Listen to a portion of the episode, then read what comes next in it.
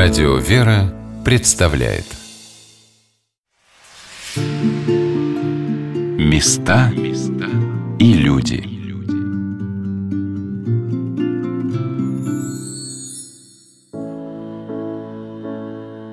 Одно поколение сменяется другим, вырастают дети, их влекут новые горизонты.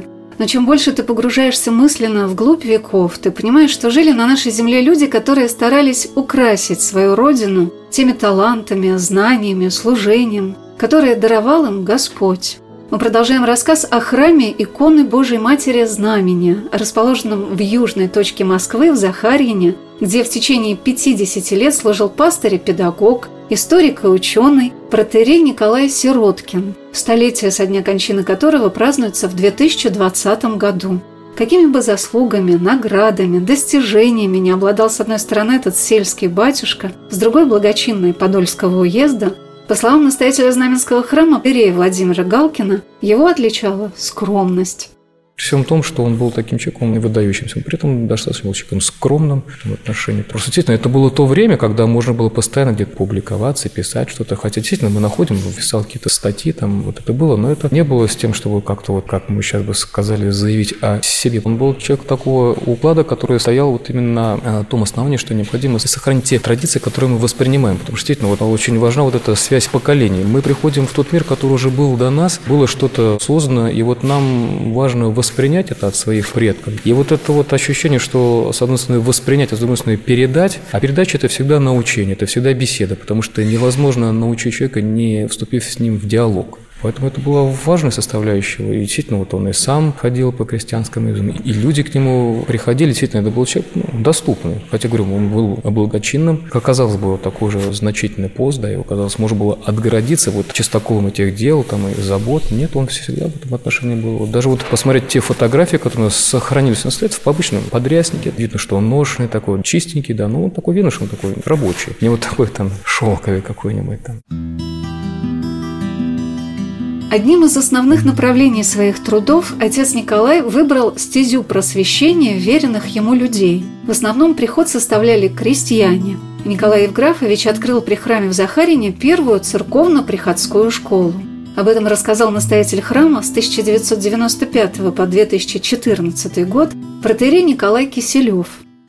Он одну из, может, даже первую в Подмосковье школу, церковно-приходскую школу он организовал. Было много нареканий. Он так вообще в земскую школу ездил чуть не каждый день закон Божий читать. Ну, на телеге закладывали там за 10 километров. И решил, вот и нашим захаринским тоже надо. И вот открыл школу, всякие комиссии его мучили, так ли, что они знают. Отстали, а в 1983 году вышел вообще указ царя о необходимости чуть не при каждом приходе иметь такие возможности школы церковно-приходские, четырехгодичные. И то, что разрабатывал Николай Евграфович в этом плане, то пригодилось там методики. У них мальчики изучали переплетное дело, девочки шили. В 1908 году даже вышла книга «25 лет школы». И вот он, Николай Евграфович, подводит итоги, что 25 лет назад приблизительно 10-я часть была грамотной вообще вот населения. А вот в 1905 году уже 60% и мужчин, и женщин были грамотные. Хотя бы уже в результате того, что они проходили это 4 класса церковно-приходской школы, были грамотными, по крайней мере.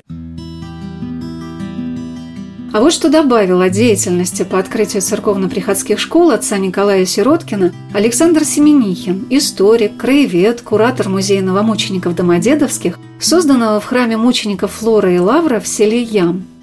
Вторая важная такая деятельность, которая достойна высокой оценки после его метеорологических, фенологических наблюдений, как, в общем-то, ученого в какой-то степени, фенолога и метеоролога, это деятельность по открытию школ в Подольском уезде. Первая школа была открыта в его приходе в деревне Городяиха. Это сейчас школа в Бутово, 1167. Несколько раз переводилась из одного здания в другое, и это была первая школа, которая им была открыта в его приходе. городе, потом вторая школа была в селе Захарьино, третья школа в деревне Быковка. Кроме того, отец Николай Сироткин, будучи уже благочинным, открыл 10 школ на территории Подольского уезда. Для тех времен это очень большие цифры, особенно когда в его приходе не было ни одной школы. Крестьянские дети вообще не получали никакого образования. Там, может быть, какой-то 1-2 ребенок от деревни направлялись к священнику в дом. Это было в традициях того времени, и он там раз в месяц их учил там читать, писать, чтобы они были, какими-то в деревне, хоть когда вырастут, грамотными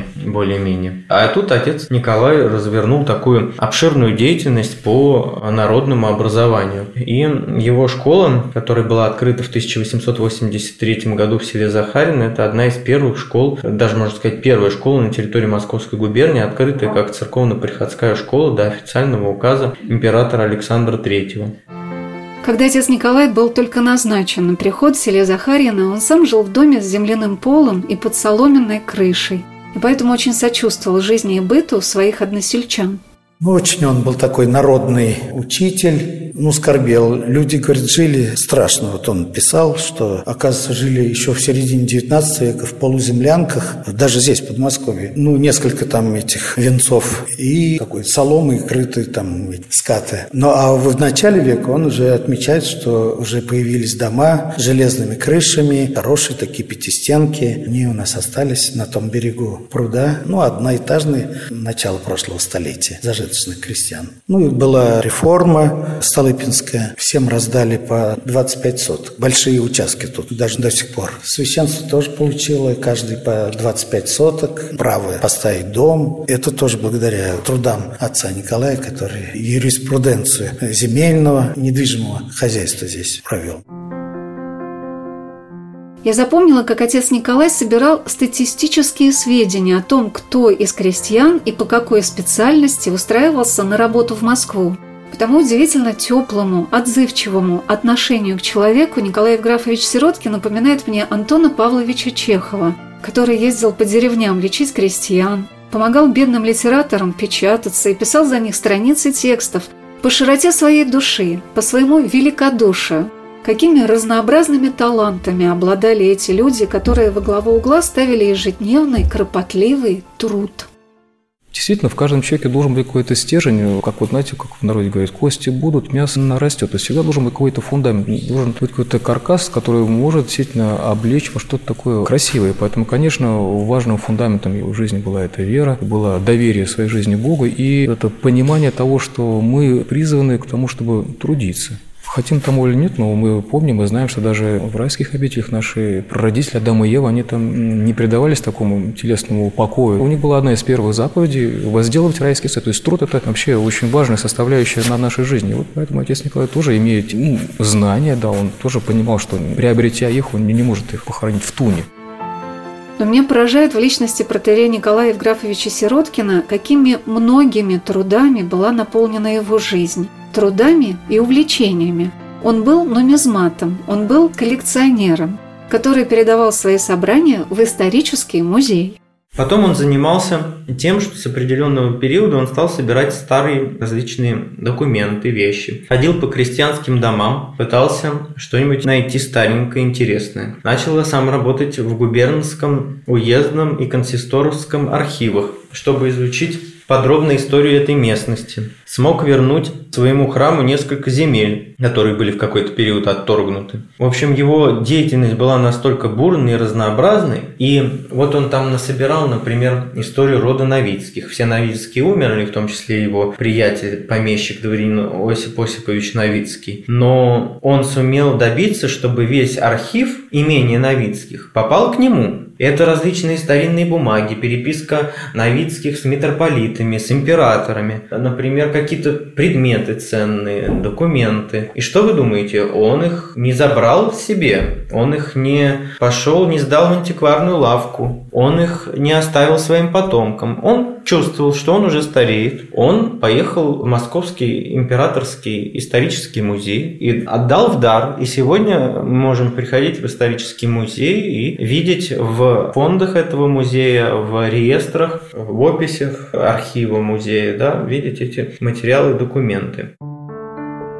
Протоиерей Николая Сироткина отличало неравнодушное отношение к тому, что происходило на его глазах. Он ходил по домам своих прихожан, часто на праздники Рождества и Пасхи, и видел, как изменяется отношение его посомых к своему государству, и по-своему старался на них повлиять.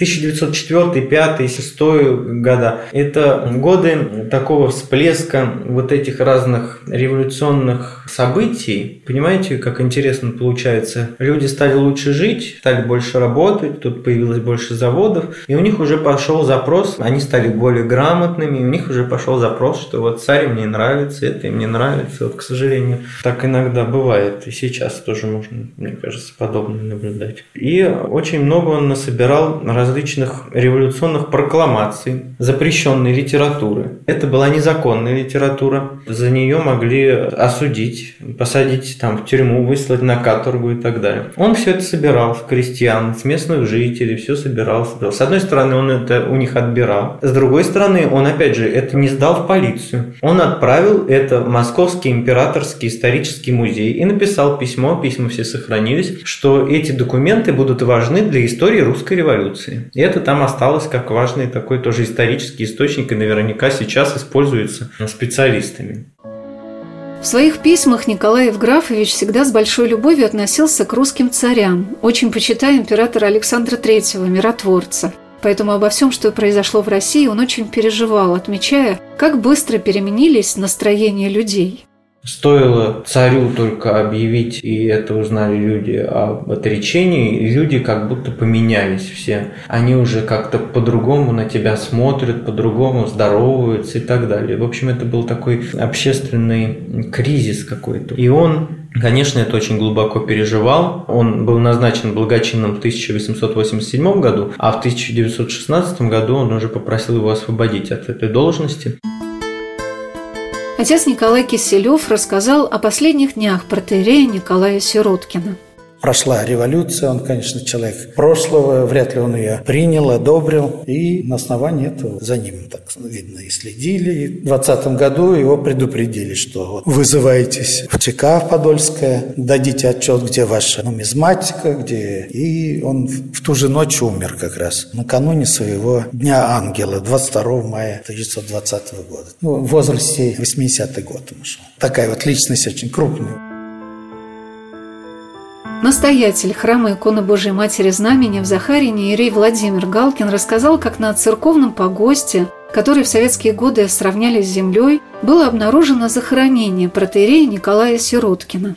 Здесь, как обычно, при храмах были небольшие погосты, то есть вот у южной стены располагался наш церковный погост, небольшой, который уже в 20-х годах исчез. Ну, как исчез, все надгробные камни, которые здесь были, плиты, были сброшены в пруд представителями новой власти. Да, косточки здесь все остались, то есть до сих пор это кладбище. И вот в этом месте у южной стены тоже по тем записям, которые были обнаружены, сохранили запись, что именно у южной стены был погребен отец Николай, его матушка Анна Ивановна Сиротка, она скончалась раньше. И вот он был погребен рядом с нею. И уже, собственно, в 2000-х годах вот по этим описаниям стали копать. И вот в этом месте, на определенном расстоянии от стены храма, обнаружили как раз гроб. И по тем останкам облачения идентифицировали эти кости, как вот мощь отца Николая. И вот на этом месте потом была поставлена сень, был поставлен каменный крест. Сейчас вот здесь вот соответствующая надгробная плита, где надпись о том, что здесь покоится протоиерей Николай Евграфович Сироткин, настоятель Знаменского храма, и его супруга. Потом уже здесь появилась его фотография, опять-таки уже чаянием наших прихожан. Она, будем надеяться, сохранится надолго, потому что она изготовлена на камне. А тот погост, где было кладбище, сейчас здесь у нас такой разбит сад. Места и люди.